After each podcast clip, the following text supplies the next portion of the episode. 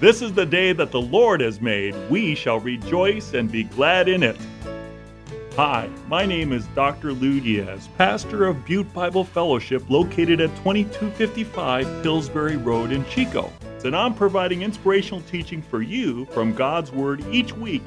Listen to my weekly radio program, Encouraging Words with Dr. Lou Diaz, at 10 a.m. on Saturday or 10 a.m. on Sunday. If you would like to hear my current message series, you may call Butte Bible Fellowship at 530 892 0521. Today's message is entitled Jesus is the Pioneer and Perfecter of Our Faith. Last week, when we looked at the Hall of Faith, which is a play on the words Hall of Fame, Hebrews chapter 11, we saw all these people from Old Testament times that lived by faith. And I gave you the triple A of what faith is. Faith is an attitude, faith is an action, and faith is an alternative view of life. Let me just talk to you about that for a moment. That faith is, first of all, an attitude, isn't it? It's an attitude of trust, of reliance, of hoping in the Lord, expectancy. It's an attitude of love towards the Lord, surrender, receptivity. There's an eagerness to please. There's respect. There's delighting in the Lord. There's humility. All those words are involved in the attitude of faith, but also it's an action. It's not something that you just sense towards the Lord, it's something you act upon. God gives you a promise, and you act on it. And we see those who left their comfort zone when the Lord told them to do so, going without knowing in the case of Abraham. We saw those who wait upon the Lord, those who worship the Lord, those who work for the Lord and serve the Lord, those who are witness for the Lord, those who show compassion in the Lord's name, those who forgive, those who act justly. These are actions that come out of faith but it's also an alternative view of life. You know, it says in 1 John 2 15 to 17, do not love the world or the things of the world, because if you do, the love for the Father is not in you. The, the lust of the flesh, the, the, uh, the uh, lust of the eyes, and the boastful pride of life are not where it's at. But doing the will of the Father, that's what abides forever. And so the people in Hebrews 11, they didn't live for the present moment, they lived for the future reward of faithfulness unto the Lord. For example, Moses could have enjoyed all of what Egypt had. I've been to Egypt, I've seen the beauty and the splendor of Egypt thousands of years later. Moses could have enjoyed that. But instead, he chose to identify with the people of God because he was looking for a city whose foundations have been laid by God. That's an alternative view of the world. Don't live for the moment, live for the future. Don't live for the world, live for the Lord. There's a whole different view, worldview, when you have faith. So now I'd like to speak to you, since I talked to you about the AAA of faith, I want to talk to you today about the three F's of finishing well. Now, many of you have lived for the Lord all your life and you want to finish well. There are three principles to do so. First is focus determines faithfulness. Second is family training has a purpose. And the third is failing to listen causes loss. Those are the three principles in Hebrews 12 that we're going to go through right now. First of all, focus determines faithfulness. It begins in Hebrews 12 by saying, Therefore, since we are surrounded by such a great cloud of witnesses, let us throw off everything that hinders and the sin that so easily entangles. So, the first focus is you've just completed a wonderful hall of faith of these witnesses who are not spectators right now in a stadium cheering you on. That's how this is misread. They are witnesses to the fact that God has been faithful in their lives and has brought them to a faithful finish. So, since you're surrounded by all these who depended upon the Lord throughout their lives, and God brought them into glory, that should inspire you to want to toss off anything that hinders you from running the race with perseverance for Jesus. That, you know, I was a marathon runner, and I've told you this story before, but Chicago Marathon was always super cold. And I would have my sweats, and I would bring my uh, warm up stick where I would rub the muscles of my, my legs, and then everyone would take off their sweats and throw them to the side of the road. Imagine 40,000 runners throwing their sweats to the side of the road, and afterwards they'd be collected and given to the poor, to the homeless. But I had expensive sweats. And my running stick, I wasn't going to throw that to the side of the road, so I put it in a bag and I ran with the bag. But that was extra weight.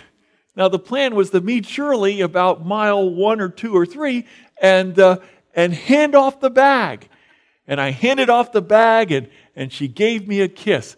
But before that happened, a fellow runner looked at me and said, This marathon is 26.2 miles.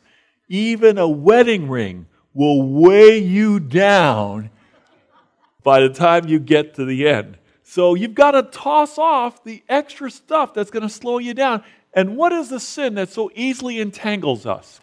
That's unbelief. The writer of Hebrews has been hitting that sin over and over and over again. When you stop trusting the Lord, when you stop taking Him at His word, when you start doubting the Lord, which is so easy for that to creep in, that's the sin that will trip you up and you don't want that. So, first, we are to focus on so great a number of witnesses that have finished before us, and it's possible for us to finish the race as well. To run with perseverance is to run with faithfulness the course in life that God's given us. The second focus we are to have, it says, fix your eyes on Jesus, the pioneer and perfecter of your faith. I love this because it speaks of the fact that I have been saved and you have been saved by the grace of God. Is that not true? That Jesus pioneered my faith and Jesus is going to perfect my faith. Jesus is the beginner of my faith and the completer of my faith. He is the starter of my faith and the finisher of my faith. He's the initiator of my faith and he's the finalizer of my faith. He's my justifier, my sanctifier, and my glorifier. Jesus is all in all, and to him be all the glory. And so it says in Philippians 1 6, He who began a good work in you is faithful to complete it. So I see Jesus as the one who said, Come with me on this marathon run called eternal life. And Jesus didn't abandon me, He gave me the Holy Spirit to run alongside of me. And when I finished and crossed the finish line, whose face will I see? The face of Jesus. He began my race, and He will be at the finish line to reward me. Praise God. Focus on Jesus. So, this principle is applied to Jesus Himself. The principle of focus determines faithfulness for the joy set before him. What was Jesus' focus? Jesus' focus to go to the cross was you and me. The joy would be to purchase us with his precious blood and present us to the Father. For that joy, he was able, with that focus, to be faithful in enduring the cross and scorning its shame and sitting down at the right hand of the throne of God. He finished the task and the will of God because his focus was on saving you and me. With that example of the principle, focus determines faithfulness, we are told, consider him who endured such opposition from sinners, so that you will not grow weary and lose heart. In other words, focus on how Jesus endured opposition from sinners, how he was uh, mistreated and persecuted because if Jesus went through all of that for you, How can you give up on him when you're going to go when you're going through so much less than what he's gone through? So this holy week, we think of what Jesus went through. Yes, he came on a donkey in the foal of a donkey into Jerusalem humbly as the king. And the people said, Hosanna, blessed is he who comes in the name of the Lord. They thought that he would be delivering them from the oppression of Rome, but he came to deliver from the oppression of sin and Satan and the fear of death. And he suffered as he was betrayed, as he was denied, as he was beaten and mocked with a crown of thorns stuck into his brow and with a purple robe thrown upon him. Look at the king of the Jews. They punched him. The Roman soldiers punched him. They beat him with a scepter. Then they whipped him with a cat o' nine tails with bone chips in the leather thong, thongs to rip the skin right off of his body. He was unrecognizable. And then they nailed him to a cross. And he hung there for six hours three hours in the daylight as they mocked him. If you're the Messiah, come on down and save yourself. And as they mocked him, the next three hours were three hours of darkness.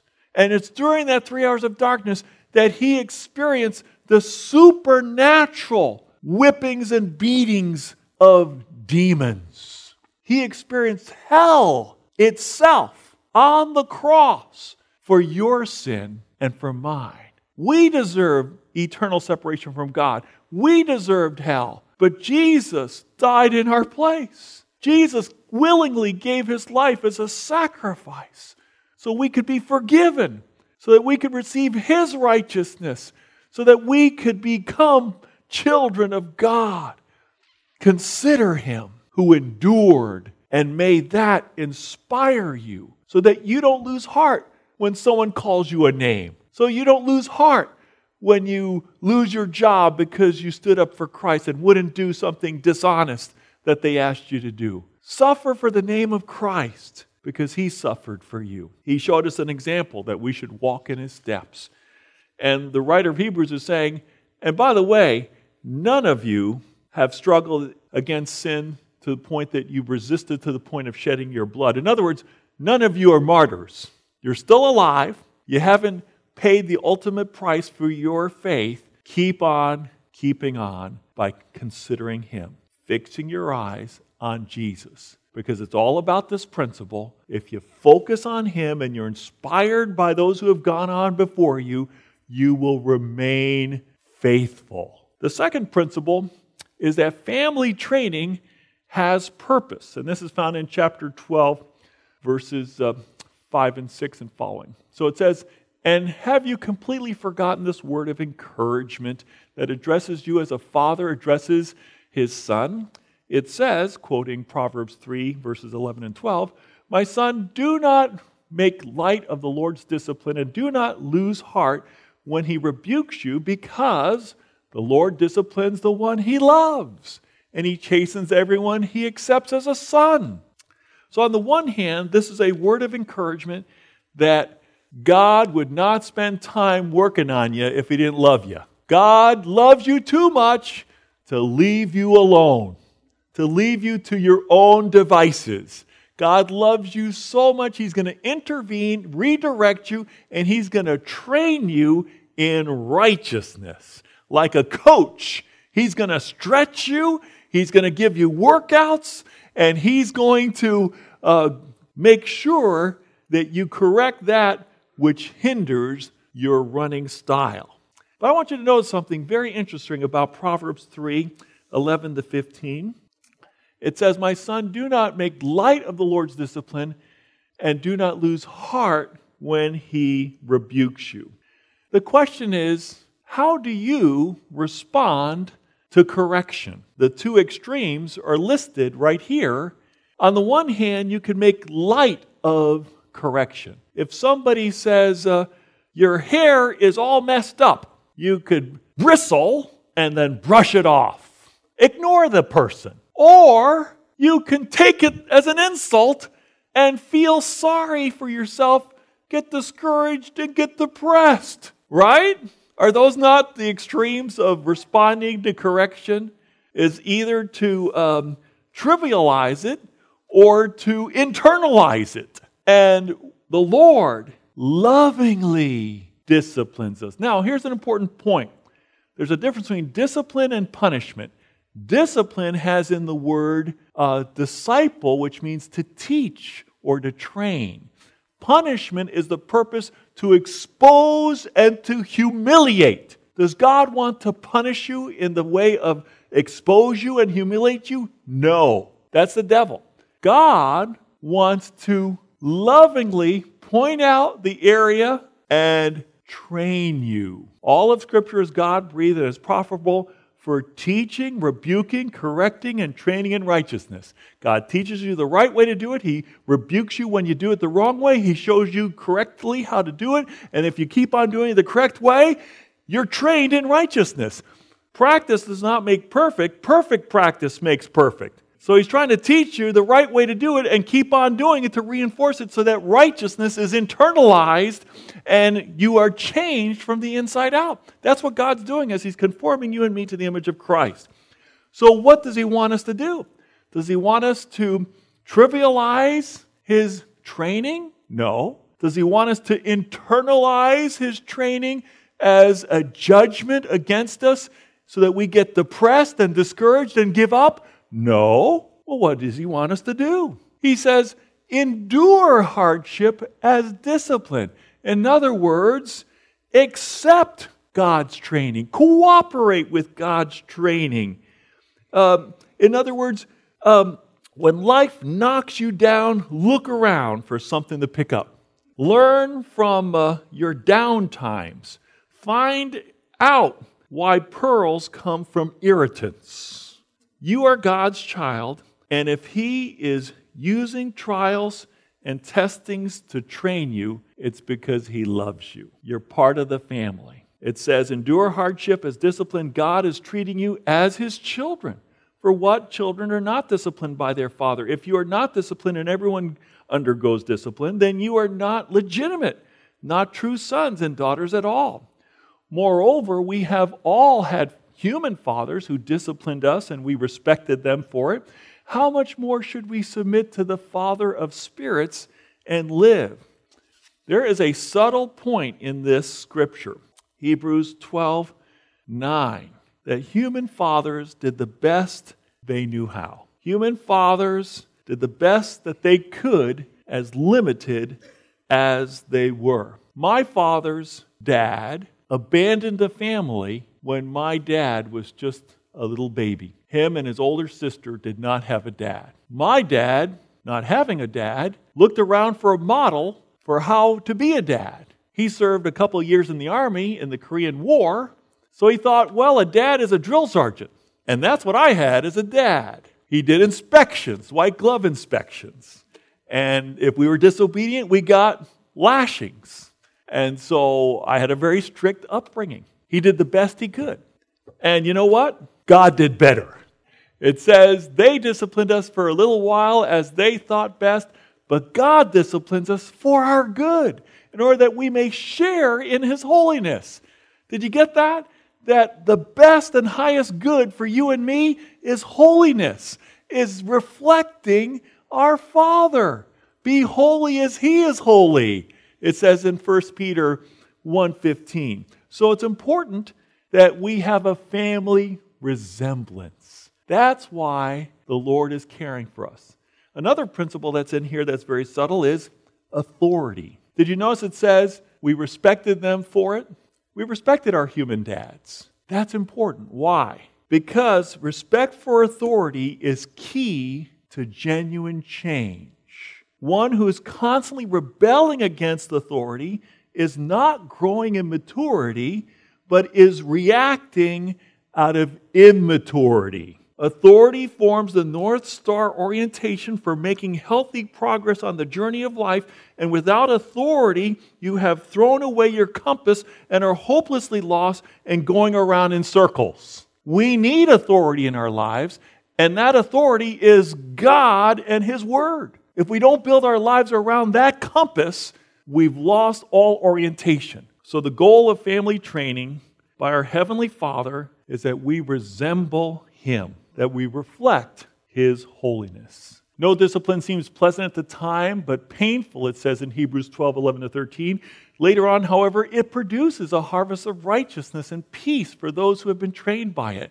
Therefore, strengthen your feeble arms and weak knees, make level paths for your feet, so that the lame may not be disabled, but rather healed. I'm smiling right now because the paraphrase of verse 12 and 13 in my mind is get to God's gym. Take those atrophied muscles, take the laziness and the uh, out of shapeness that you have, and go to God's gym. Get in shape, get fit. Cooperate with how the Lord is training you because it's worthwhile. When you're right with God, you have righteousness. When you're right with God, you have peace with other people. Righteousness and peace go together. When Jesus will reign on this earth in the new millennium, righteousness and peace will be characteristic of his kingdom, and the knowledge of the Lord shall cover the earth like the sea. I pray every day, Thy kingdom come, Thy will be done on earth as it is in heaven. I look forward to the establishment of our Lord's kingdom, where righteousness and peace shall reign, because Jesus sits on the throne. That's true healing. So now we come to the last and final principle and it's this failing to listen causes loss. Now, the listening verse is verse 25 that says, See to it that you do not refuse him who speaks, but it also mentions the voice, the voice of God in verses 19 and 26. In other words, those who listen to God and his word gain, they win, they prevail, they triumph, they succeed. They conquer, they overcome, they're fulfilled. Those who listen to the Lord and His word finish well. But those who don't listen to the Lord and His word lose out on God's blessings and His fullness of joy. Those who do not listen to God and His word abuse His grace. Let's look at this. It says, Make every effort to live in peace with everyone and to be holy. Without holiness, no one will see the Lord. See to it, this is an emphasis, see to it, keep ever before you, that no one falls short of the grace of God, and that no bitter root grows up to cause trouble and defile many. So, where is stumbling block number one? Stumbling block number one is not listening to the Lord who said, Forgive as you have been forgiven. Uh oh, now I've gone from preaching to meddling. Somebody's starting to squirm here because you are struggling with resentment and bitterness towards someone right now. You're replaying in your mind in slow motion how somebody jumped up behind you and stabbed you in the back and twisted the knife.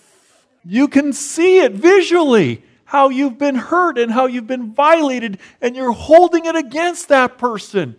Jesus said, after teaching people how to pray, forgive. If you don't forgive, you don't experience forgiveness in its fullness. So, what happens? You interpret what somebody did as an offense, you repeat the offense, they hurt me, they hurt me, they hurt me. You internalize the offense, and now you've gone from resentment, which means to refeel it, to bitterness and the feelings of revenge, ill will. You want something bad to happen to that person. Jesus says, Forgive. You want the grace of God in its fullness? You want God's blessing in fullness? Take that person off of your hook of accountability and put him on God's hook of accountability. In the name of Jesus, forgive that person as an act of the will and move on. Revenge is mine, saith the Lord, I will repay. Don't be judge, jury, and executioner. Let it go. Let it go. See to it that see that no one is sexually immoral or godless like Esau who for a single meal sold his inheritance rights as the oldest son. Afterward, as you know, when he wanted to inherit this blessing, he was rejected. Even though he sought the blessing with tears, he could not change what he had done. The second thing that blocks God's grace is when a person lives for their fleshly appetites. They live for the here and now, they want the short and quick fix, but they don't have the long view range of living for the Lord and being faithful to be rewarded for the Lord. They're blowing it all by living for self. And Esau is the perfect poster child for that kind of life. He's an antitype, he's a counterexample to the many faithful members of the Hall of Faith mentioned in Hebrews 11. Esau is such a loser. He lost his inheritance as the firstborn. Why? Because he didn't listen to God.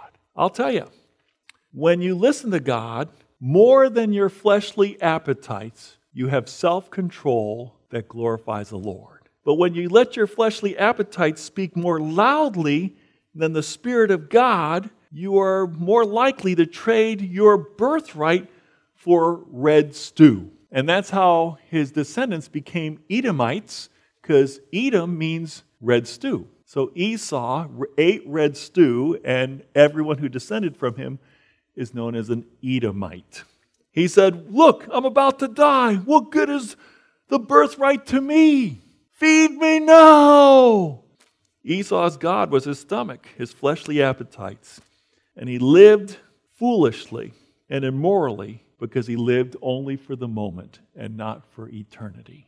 It says, You have not come to a mountain that can be touched and that is burning with fire, to darkness, gloom, and storm, to a trumpet blast, or to such a voice speaking words that those who heard it begged that no further word be spoken to them because they could not bear what was commanded. Notice the speaking part. The voice is speaking, they can't bear to listen. This is a contrast between Mount Sinai, where the law was given, the Ten Commandments, and Mount Zion, where grace is given. So in the Old Testament time, they couldn't come near to the mountain because it was on fire, and any animal that even touched the mountain had to be killed. And so they had fear and trembling. Even Moses, who went up the mountain, it says, I am with trembling fear, verse 21. But instead of coming to Mount Sinai, we have come to Mount Zion, Zion, the place of grace. But you have come to Mount Sinai, Zion, to the city of the living God, the heavenly Jerusalem. You have come to thousands upon thousands of angels in joyful assembly, to the church of the firstborn, whose names are written in heaven. See to it that you do not refuse him who speaks. This is the listening part. If they did not escape when they refused him who warned them on earth, how much less will we if we turn away from him who warns us from heaven? So here's the part that applies to you and me, and I'll close with this that the Trinity is reflected in Hebrews 12. We see Jesus' example of obedience, and we follow him. We learn from the Father's loving training, and we cooperate in training in righteousness and we hear the Spirit's call to holiness. Why? Because there's a shaking that's coming. Jesus says, uh, the book of Hebrews says, I am going to shake everything so that only which I, that which I have established will stand. What's going to stand? God's eternal kingdom. Anything that you think is important and you're clinging on to, it's going to be shaken. When the Titanic was going down, a woman begged to go back to her stateroom. She went back to her stateroom and she passed by her jewelry that was so expensive and valuable to grab three oranges. The Lord wants us to realize what's important His kingdom. Seek first the kingdom of God and His righteousness, and all these things shall be added unto you. Do you need encouragement? I want to share my spiritual gift of encouragement with you. If you would like to hear my current message series, you may call Butte Bible Fellowship at 530 892 0521. Call Butte Bible Fellowship at 530 892 0521 to find out how you can connect with our weekly worship services and faith building messages from God's Word.